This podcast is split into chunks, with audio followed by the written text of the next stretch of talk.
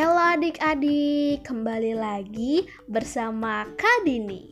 Hari ini kakak akan membacakan cerita tentang kakaknya Udin. Nah, pada suatu hari hiduplah seorang kakak beradik bernama Mutiara dan Udin. Mutiara adalah kakaknya Udin. Mutiara senang sekali bernyanyi dan menari. Mutiara sering mengajak Udin untuk bernyanyi dan menari bersama.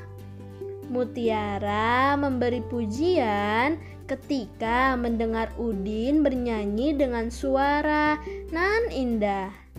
Ketika mereka menari bersama, Mutiara memperhatikan gerakan adiknya yang lucu sambil tersenyum.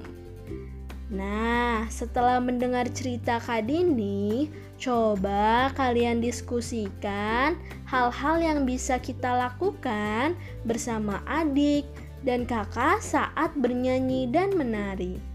Dadah, sampai jumpa kembali.